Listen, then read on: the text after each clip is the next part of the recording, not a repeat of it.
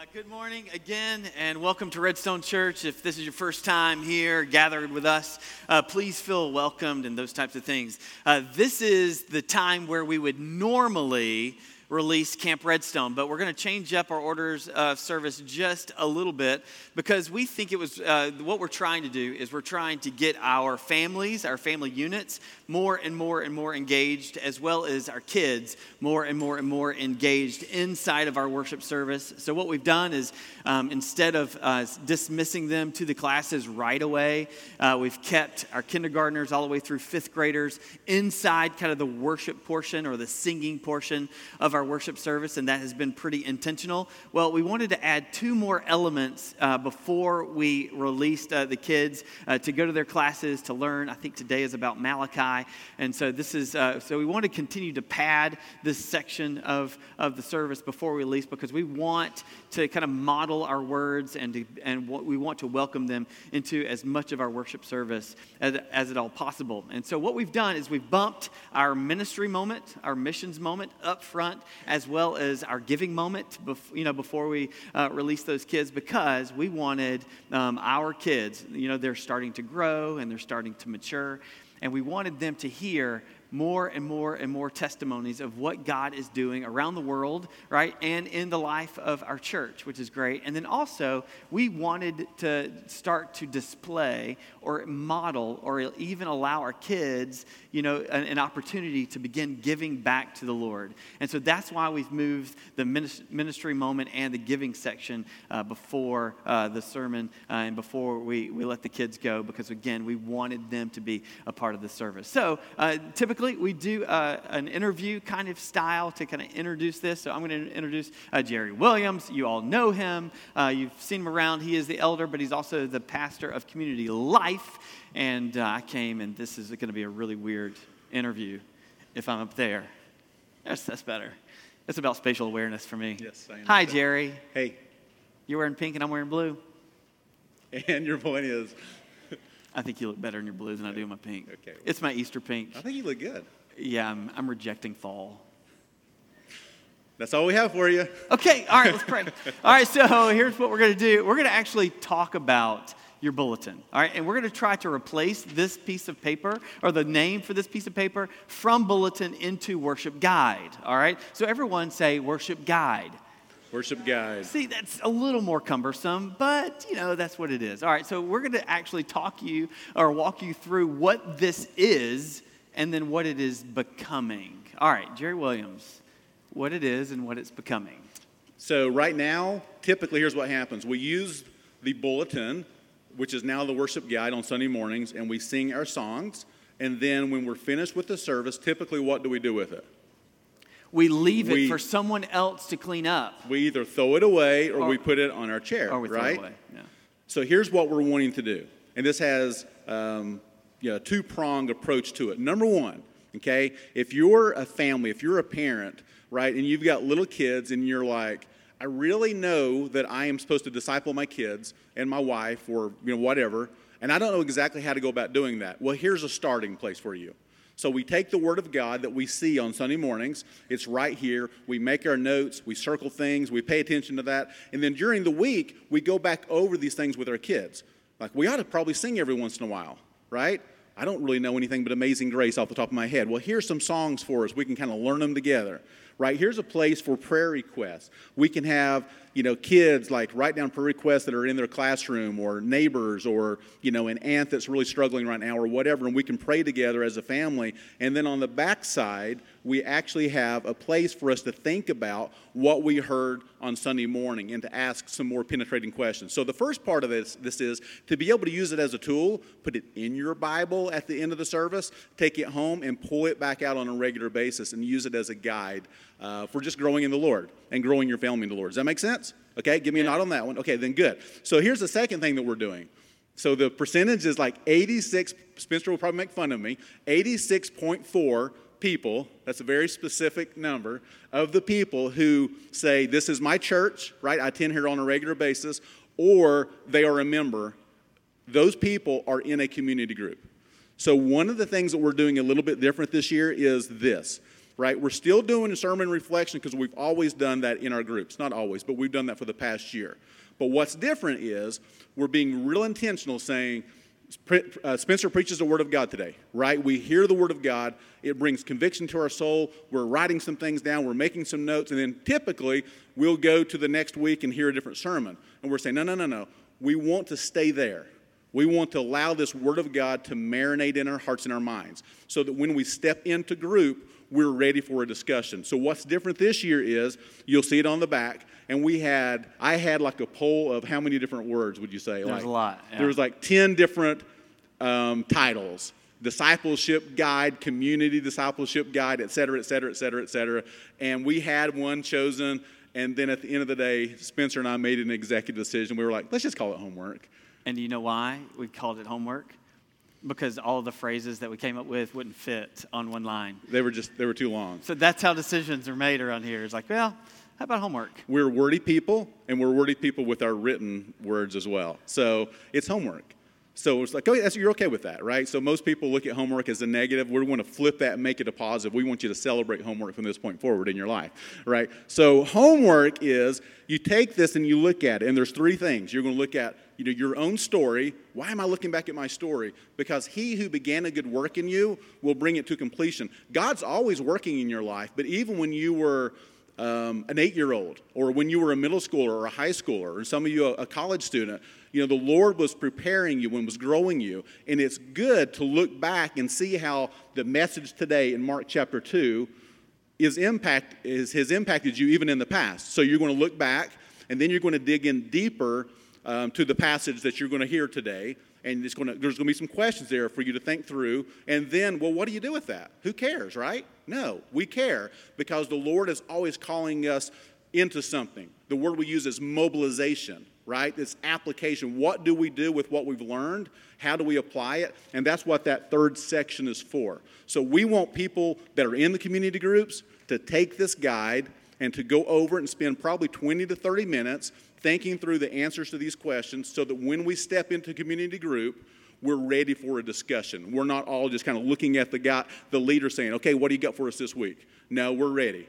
Okay, let's start with question number one. Who wants to share first? So that's where we're going, and that's what we're doing with the guide. Yeah, that's awesome. All right, so this is no longer a bulletin. What's it called? Oh, worship guide. Very, very good. And because a bulletin is good in time and space, right? It it has a, a tool. It, it's for here. But we want to expand that and actually turn this into an artifact that will be good for you, be good for your families, you know, be good for your spiritual walk. So again, use this as a way to not just um, hear from ten to eleven thirty, or, you know, give or take, but it'll actually just go to Monday or Tuesday and actually impact uh, your week. And so um, this is our ministry moment, right? But we're actually going to glue our ministry moment and our giving together, right? We want to glue it as one section, because we want in our hearts for us to realize is that ministry is taking place, right? Things are going forward and going out and expanding, and we want to praise God for that. And then we also want to see how we want to be involved in that ministry. And so part of that involvement involves our giving of ourselves and giving of our resources and being our hearts being pricked so that we find ourselves being mobilized more and more and more. And so that's why we want to glue these two things together. And so that's why we'll pray right now for our giving moment, just to create some space for you to say, Lord, how am I to give back to you in this moment? So let's pray. Uh, Jesus, uh, thank you so much um, for your word. And thank you so much for songs. We know that both of these things are very, very important to you. And uh, Jesus, um, I pray that uh, your word and these songs will stop being a Sunday morning thing and will be an everyday thing, where we will see your word lasting into Tuesday and Wednesday and Thursday, and that we just can't get these applications out of, uh, application questions out of our hearts and our minds. But also these songs, I pray that they just find ourselves, find these tunes and these words and, and these choruses just in our hearts, so that wherever we are, we're, whether we're driving down the road or um, just, uh, just uh, quietly meditating, that these songs come out of our hearts. And so we're so grateful for that. Now, Lord, as we walk into giving, I pray that uh, we continue to see um, giving as a way to continue to propel ministry forward. I pray that as a church that we uh, take this moment very seriously and that we are humbled by the fact that these resources are gathered. I pray that they're just not stagnant or, or just sitting still or, or, or being misused, but instead being mobilized for your, your ministry to move forward. And, your, and it's in your name we pray. Amen. So these guys are going to pass the back, baskets, and so feel free to participate in any way that you want.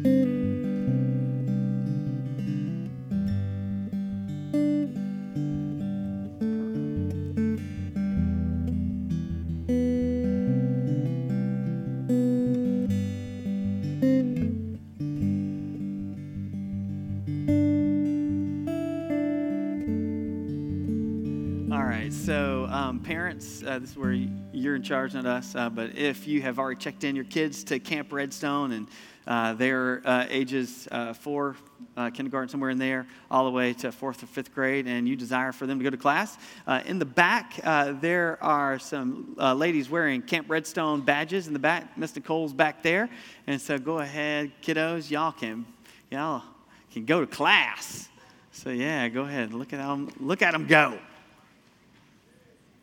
So today, I think you're learning about Malachi, I think. Yep. Hey, Malachi. I knew it was a minor prophet, and I got lucky.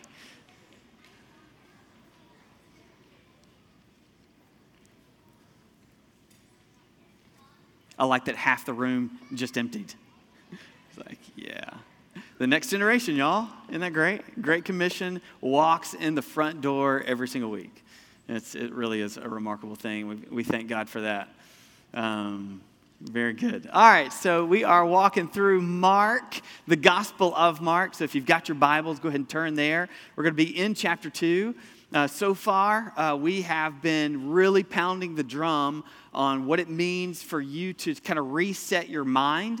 Uh, so this week, we kind of floated a graphic with a big brain for you to re- begin to think about what you think about, and to begin to think about some of the toxic thinking, some kind of mental exercises that you spend throughout your day. Uh, some of those thinkings can be destructive and toxic, and uh, what chapter eight of Mark tells us is that we need to reset our minds away from the things of this earth, away, of, away from the things of man, and then shift all of our thinking onto the things of God. And so that's what we're doing. We're just holding this balance pretty, you know, pretty tightly. Is what are we thinking about? What do I, what does an idle mind sound like in your head? Where do your thoughts go? Are you taking those thoughts captive? And if they are fleeing or getting away from you, oftentimes our imagination and those kinds of things start diverting toward the things of this world rather than the things of God. And the scriptures tell us to set our minds on the things that are above, not on the things of this earth. So that's what chapter, oh, this is what kind of the exercise that we're going through in uh, Mark chapter, uh, or the whole, uh, whole Gospel of Mark. And so now we find ourselves in Mark chapter two.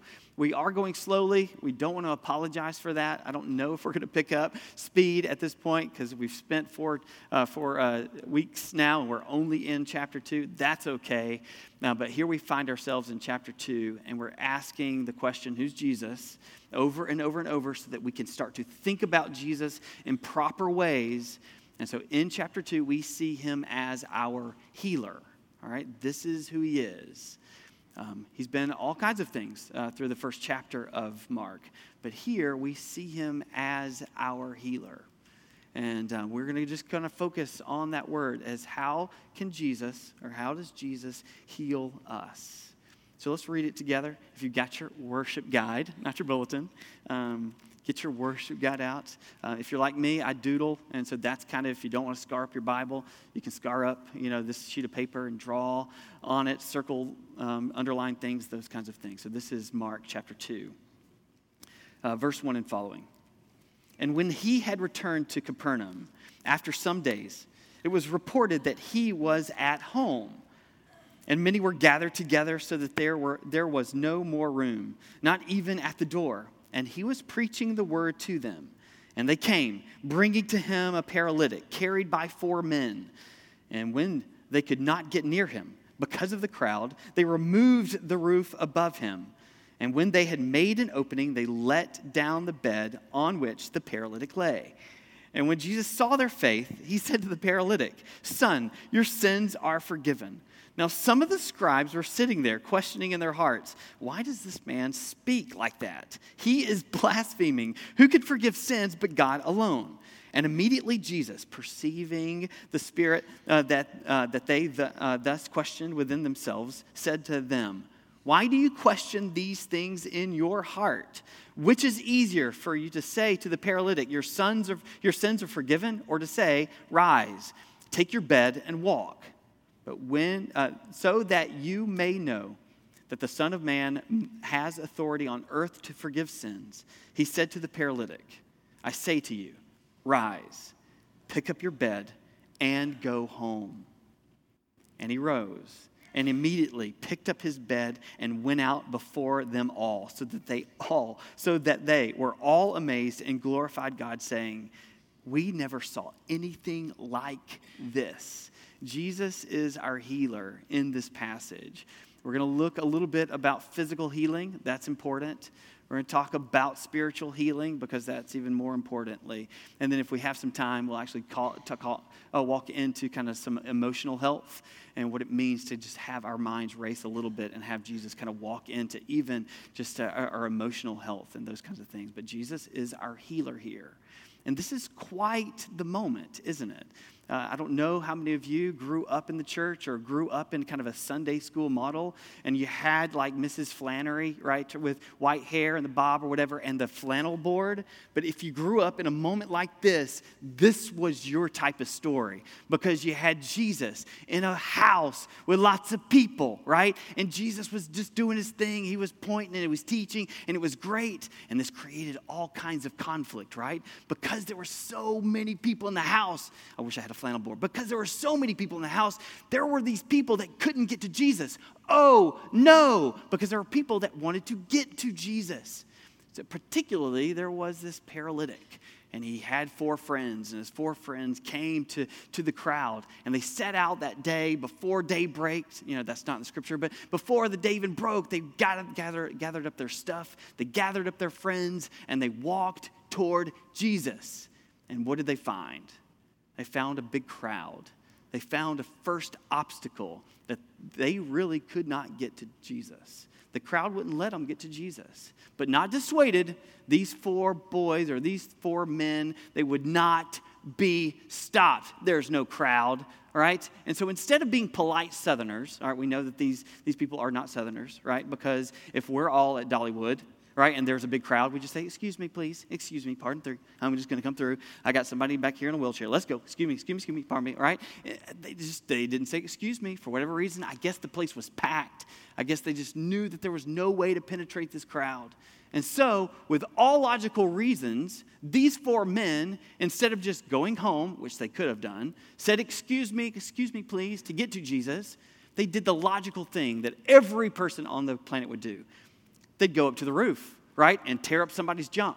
All right, that's exactly what happened. And so somehow, some way, these four guys find themselves on top of a roof, and they're digging a hole in somebody's home that was not their own, all to get their friend to Jesus. I mean, can you imagine tearing a hole in someone's roof that you didn't know, that you've never been there before? You're just ripping things up. It's like going to a fourth of July party, right, and setting off the, the fireworks inside, right? Like, Who would do that? You would never be invited back ever again. It would look cool. It'd sound amazing, right? But you would be kicked out of someone's house if you were to do that. Plus, the insurance claim would be very interesting. Um, because, I mean, what would you do? I mean, what do you what do you say? I don't know who these people are. They just started setting off bombs in my house. And so this is kind of the context, is that people had gathered, this crowd had gathered to see Jesus and to listen to Jesus. And this is what had happened. But there's something different about these four men and the paralytic. They're a little bit different than the crowds in which had gathered. You see, what crowds gather when you think about a U T football game, right, or a Taylor Swift concert, we go, right, to be entertained. We go to be a part of the ambiance. We go to listen, or we go to hear. These four men, and get this point, they were different from the crowds because they wanted more than just to hear Jesus' words.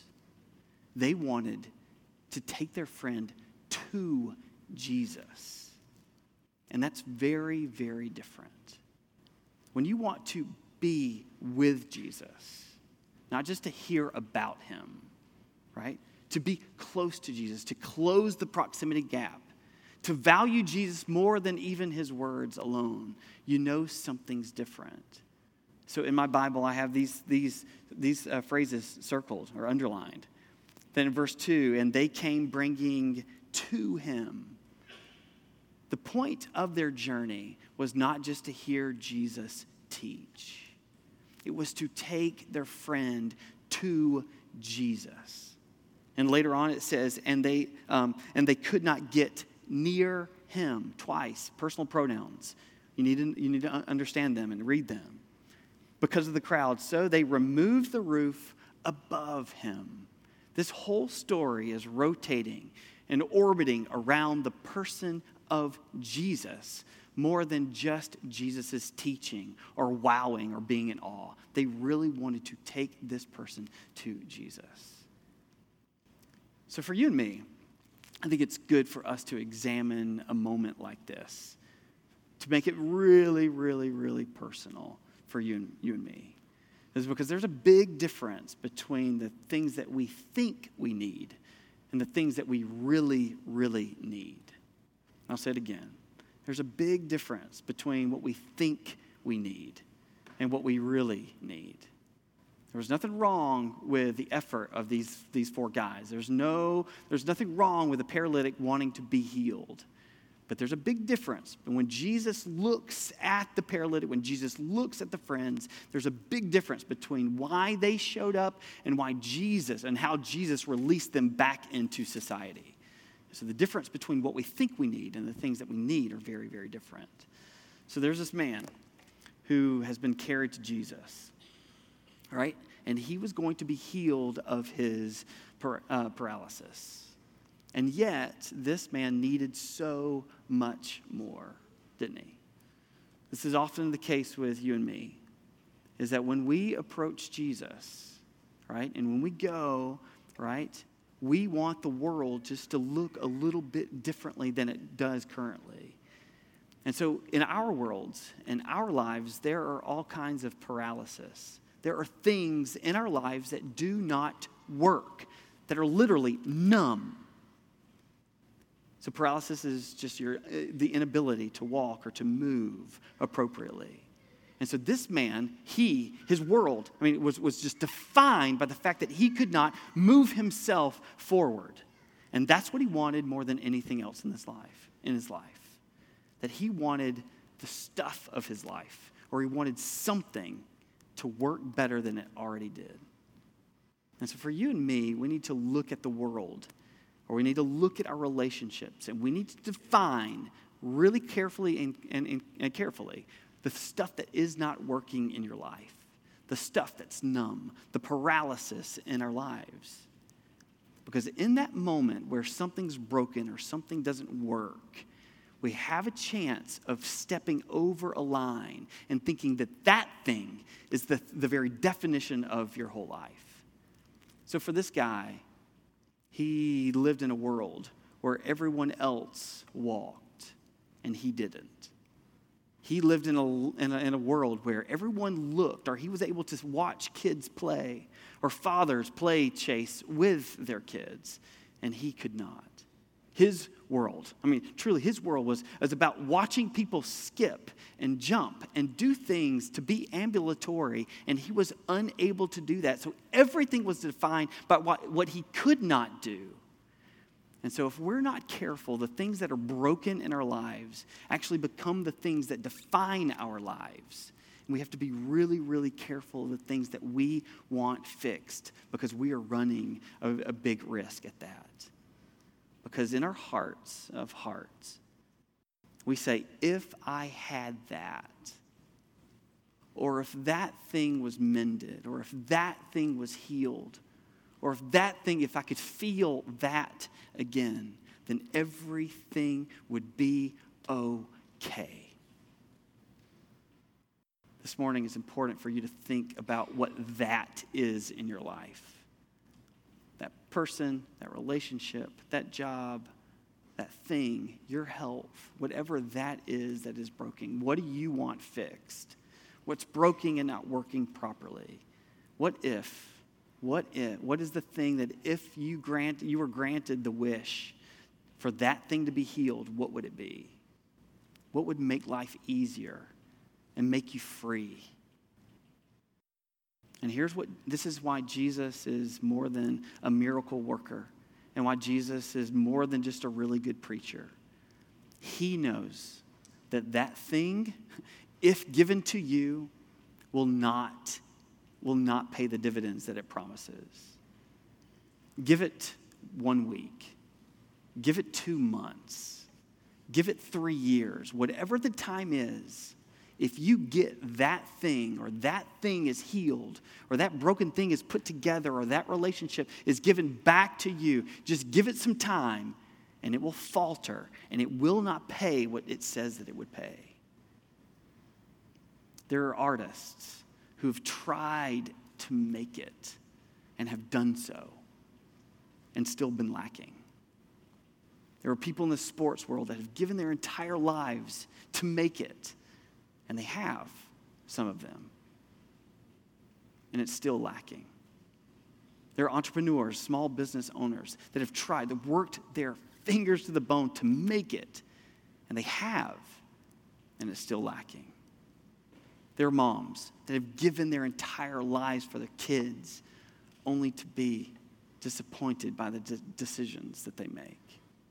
Whatever that is, we just need to be careful about that, because that all at some point, all of us may get the very thing that we want, and the things that we want may turn on, turn on us and not give us what we think. In the scriptures, you know, these are saviors. These are messiahs. These are things that we look to, our toys, our careers, our relationship. These are the things that we are putting weight into. And if you look back at the very first verse of chapter of, of Mark, of, of, of Mark, it says, in the beginning of the gospel of Jesus Christ, Jesus, the Messiah, Jesus, the Savior. If we look to anything other than Jesus, that thing or that person will become our functional savior, and we will be in, in, in great need. And so those are the things that we think we need.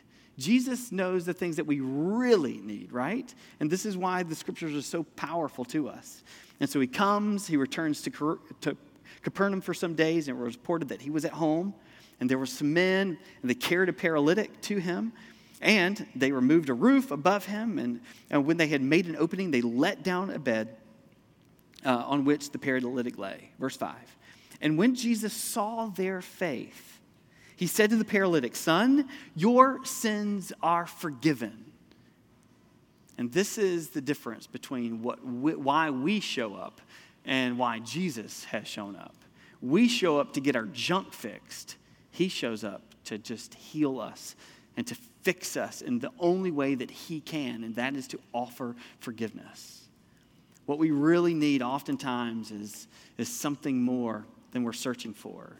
And this is what Jesus knows that we often don't, is that we have a lot bigger problems than we think we do. You see, we are only focused on the paralysis of this physical world, and he goes deeper and stronger all the way into our hearts and our minds. He says, no, that is what needs to be healed. That's the thing. And so when these men come near to Jesus and bring these, this, this paralytic to Jesus, this is a picture for you and I. Is that we don't bring our just our just just our brokenness. We bring our whole selves to Jesus to have him examine us. And when we get in front of Jesus, he may do more than just than just heal your paralysis. He may do something than just mend your relationships. He may do something completely different, but something that we need more than anything else. There are some places that you can take yourselves. But there's a lot more places that you need to be taken to by others. And so there's some places that you can take your, yourself. But there are other places that you need others to actually take you there for it to work. The paralytic, spiritually speaking, you know, couldn't get to Jesus on his own. This paralytic needed his four friends to take him. But when he got there, he needed Jesus to tell her, tell him or give him a different change of perspective. What you need is more than healing. What you need is forgiveness. And so what is this forgiveness here? Uh, in in um, verse four and five, this is the kind of the first time we actually see the word faith uh, in, in the scriptures. And when they came to him and got near to him because of the crowd, they removed the, the roof above him. And when they had made an opening, they let down the bed on that the paralytic lay. And when Jesus saw their faith, this is the first time we've seen uh, th- this word. And this is important, right? Because anytime you see something first, it's, it's significant. Anytime you see something last, that's significant. Anytime you see the same word a lot, that's significant. So it is significant that this is the first time that Jesus sees their faith. And saying to the paralytic, son, your sins are forgiven. The difference between what we want and what we really need is the fact is that we, at the end of our days, what we will be measured by is our faith. It's our faith. And that what we need at the end of the day is forgiveness more than anything else. And so, um, here's some things that we know about faith, some kind of essentials that we need to understand. Is number one is that there are obstacles to our faith. So faith has essentials, and in this passage, it's we've got two or three that just are absolutely essential when you understand faith. Number one is that there are obstacles to your faith. There will always be something in between you and kind of your faith statement. First and foremost, that there were crowds. Think about when they left their home and they were they thought it was just going to be an easy path to Jesus. But the first obstacle that they they walked into was the fact that there were crowds that would not literally let them get to Jesus. The second was a roof. That didn't dissuade them at all. They just tore into it and let him down, right? And so there's these obstacles to your faith that's important uh, to, to realize. Uh, so just to pause as for, for some teaching's sake. Is in the book of Mark, there are these themes that we'll be, we'll just be highlighting. One of those themes is the fact that, uh, that Mark really liked to talk about the crowds. More than forty times in the book of, of Mark, these crowds are mentioned. And this idea that there's always this throng of people that are following and gathering with Jesus. However, and this is interesting to me, that when we hear and when we see crowds, more often than not, the crowds are an obstacle to faith. We look at crowds and we think, man, everything must be amazing. Everything must be going great. Well, in the book of Mark, things aren't going great when there are crowds. Oftentimes, the crowds is what is the major distraction. Or maybe even in this passage, that the crowds is an obstacle to actual faith. So the obstacle here, maybe that you are wrapped up in too much into a movement. Or maybe the fact that maybe you are just born into a movement and it hasn't become your own. There's nowhere in the book of Mark where we see that the crowds turned and repented, or the crowds had faith in Jesus. Every time we see faith, it's not on a crowd basis, but it's on a personal basis. So the essentials to faith is one, and is to understand there's obstacles to it. And sometimes the fanfare and sometimes the rah-rah can actually be something that will be a stumbling block to your personal faith. It's got to be yours. And that's why Jesus looks to the paralytic and says, your sins are forgiven.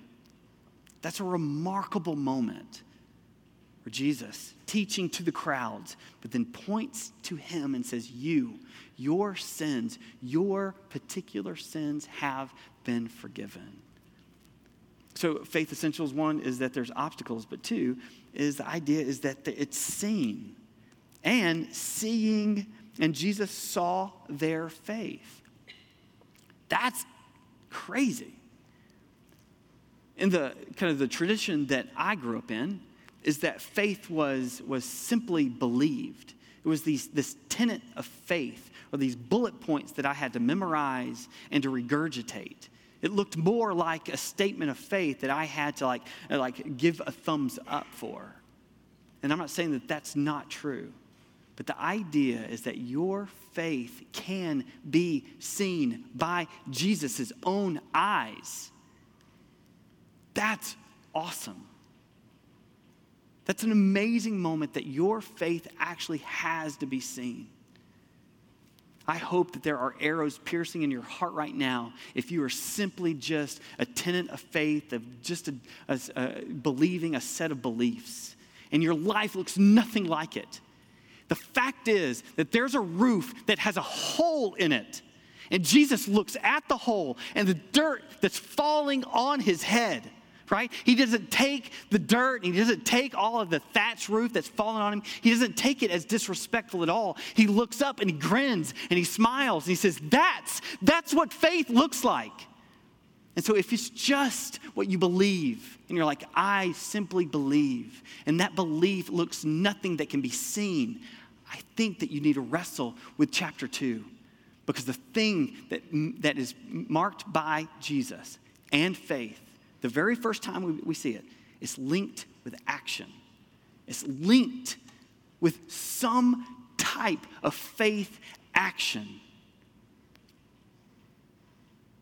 We are in a Western world where we love data. We love information. We love science. We love technology. We love provable facts.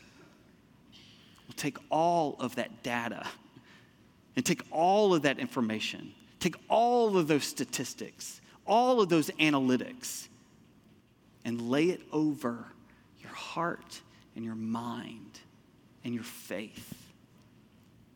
Is there a proverbial hole in somebody's roof because of your faith? Those are hard words. This is not faith plus works. This is just faith that's working itself out and seen with the eyeballs of Jesus. And he points and he's like, that's faith. There's obstacles to our faith, but it's actually seen. It can be measured. There's dust and shingles and dirt falling on Jesus. And Jesus calls that faith.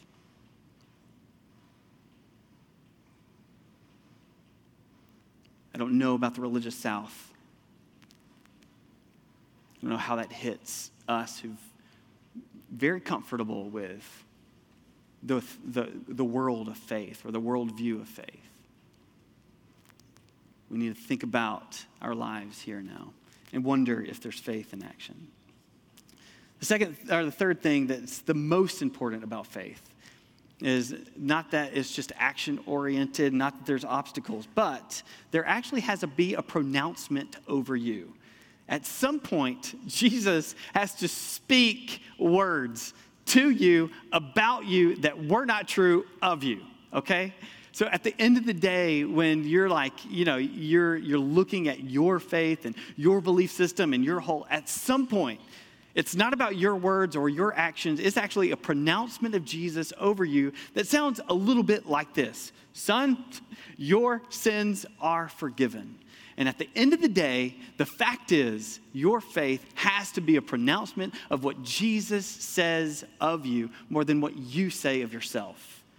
And what the paralytic may have said about himself was, whole cot paralytic, right? Jesus looks at him and goes, forgiven.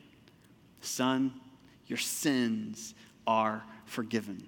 At the end of the day, at the end of your faith journey, it's not what you say about yourself. It's what Jesus has said over you. And hopefully, and hopefully in your faith journey, you will hear Jesus pronounced to the whole world, to an, the entire crowds. And it's awesome to me that Jesus doesn't continue to teach and preach. He just, he's like, well, the crowds are no longer there. And he just continues, he stops and he talks to the guy and he says, your sins are forgiven. That's not preaching and teaching anymore. That's personal. And so the fact is that that pronouncement has to be personal. Your sins, but you, your faith and your sins, it's got to be personal. What's amazing about this word here is that your sins, sins, that's plural. Sins in the scripture is different from the word sin. All right, sin, S I N, and sins, S I N S. All right, one singular, one is plural. Jesus is kind of just shifting and, and hinging on your sins. And that's different from your sin in this way. You and I, we have parents. Our first parents were Adam and Eve. They fell into sin, and from that point on, the bloodline has been tainted. So you and I, we have inherited sin because of Adam and Eve. Thanks, great, great, great, great grandparents, Adam and Eve. Thanks for the good gift, right? And so we were born, right? It's called inherited sin. Like, this is what we get, is that we get sin. And so that's why we believe that no baby, even though how, how pure and beautiful and great they are, no baby is born innocent. Because even though they haven't done anything wrong, they were born as a son or a daughter of their great-great-great-grandparents, Adam and Eve. And that's what indwelling sin is, and that's why it's that's why it's singular. Jesus comes to conquer sin. Right? To die for sin, to make sure that the gap between God and man is taken care of. That's different from what's going on here. Jesus says, your sins are forgiven. He's looking at the paralytic as a person. And he says, you have particular sins that you have committed. These are not, this is not a generic term. This is a very specific term to him. You have committed very specific sins against me. Your sins are different from my sins. My sins are different from your sins. One theologian says the, the thing that is the most particular thing about you is how you sin. It's not your fingerprint. Right? It's not your retinal, retinal display. You know, that's not, even though that's particular. The thing that sets you apart from any other creation, of all the other creation, is how you sin, particularly against God himself. And Jesus is looking at this guy, and he's saying, all of those unique ways that you have sinned against me, those things have been forgiven. Really practically, as we wrap up, really, really practically, is that we all have a history of sins. And when you close your eyes, if you're like me, you sometimes just shudder when you think of those moments, or you think about those words, you think about those actions, you think about those relationships.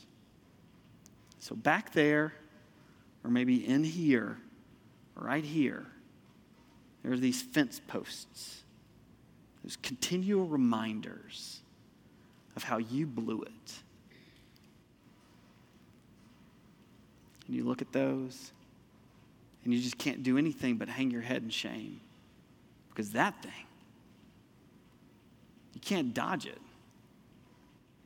And here we have the Savior of the world that's coming to conquer sin and death. Also look at all of those fence posts and all of those moments of shame and all those times that you have immense regret and shame. And it says those two. It's not just a holistic, but it's a very personal approach to salvation. That you, your sins have been forgiven. Scriptures tell us that he has forgiven those sins. And he's just scattered them, you know, as far as the east is from the west. And he will remember them no more. He looks at all of the times that we blew it. And he says, those places are covered and you are forgiven. This morning we wanted you to feel physically what it means to physically be healed. But more than that, for you to spiritually, to feel healed, to feel forgiven. I'm going to give you some time and space to actually contemplate those fence posts, to look and maybe even shudder a little bit at those times and those places where you blew it. And with every single sin, and with every season of sin, and every regret, for you to circle that. And if you're a believer in Jesus, and believe that he is more powerful than that moment or that season, to say, Jesus, you have forgiven my sin. Son, daughter, your sins are forgiven. Let's pray.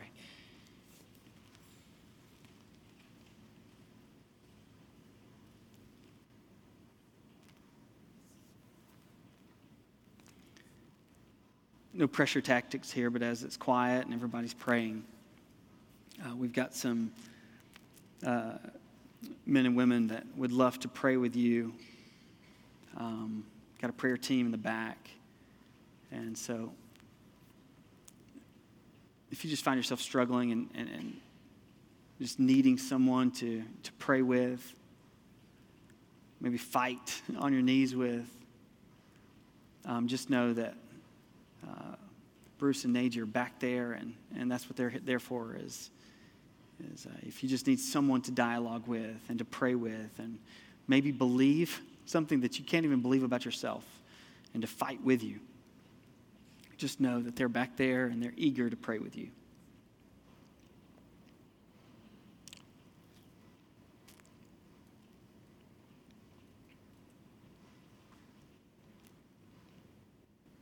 You are Jesus Christ, fully man and fully God, doing godlike things like forgiving sins.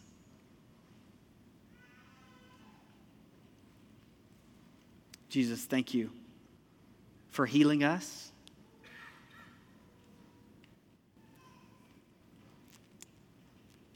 But I pray that this is a, a heavy morning for our church body, Lord, that, that we would all examine a faith moment for us. Are we following you out of habit, social pressure? What we're supposed to do? Or are we following after you?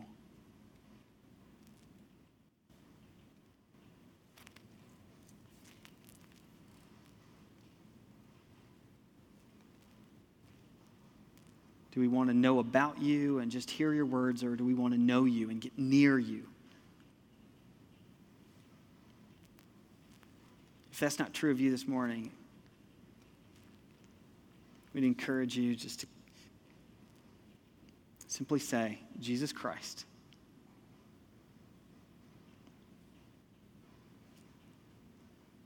I cry out to you for you. I cry out for you for forgiveness. And the second thing for us to just contemplate are those things that have separated you from the Lord, that uh, you think are, you know, just uh, just too big or too gross or too terrible to bridge the gap between you and Jesus. Just let him do the speaking this morning. Let him be the pronouncement over you that your sins, even the ugly ones, even the most shameful ones, If you are a believer in Christ Jesus, sons and daughters, your sins, your particular sins, have been forgiven. Receive that gift this morning. Receive the gift of forgiveness this morning.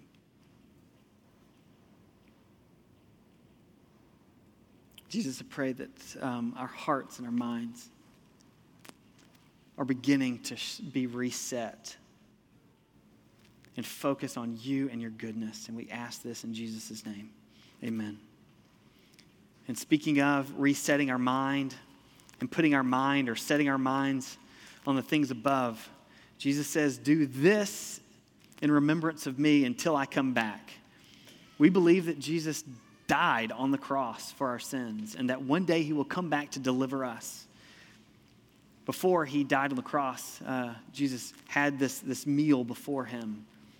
And it said um, he took a piece of bread, bread and he, he took it, and he broke it, and he says, this is my body given for you. Something that was once whole has to be broken for you. And then he took a chalice of wine, and he says, your sins are forgiven, not by anything that you do, but by the shedding of my blood. There will be forgiveness of sin. And so this morning, as you approach the table, approach it as an, a forgiven person, of someone who would willingly do this so that he, that you would be able to feel, right, at, you know, closeness, in proximity with him. It's nothing that you have done. It's everything that he's done. Allow him to have this pronouncement over you this morning. And so that's why we take this meal, to remind ourselves to do this in remembrance of me, to remind ourselves it was his body, it was his blood, not ours. We get the gift. We gain the reward because of what he's done for us. There's men in the back and around the, the room, and uh, they are here to serve you. Um, if you do want someone to pray with you, again, in the back, we've we've got uh, Bruce and Nadia back there that are willing to pray. So if this is an easier time for, for you to get up, then just know that they are there and would, would love to pray with you. So why don't you stand and take this meal uh, whenever uh, whenever you're led.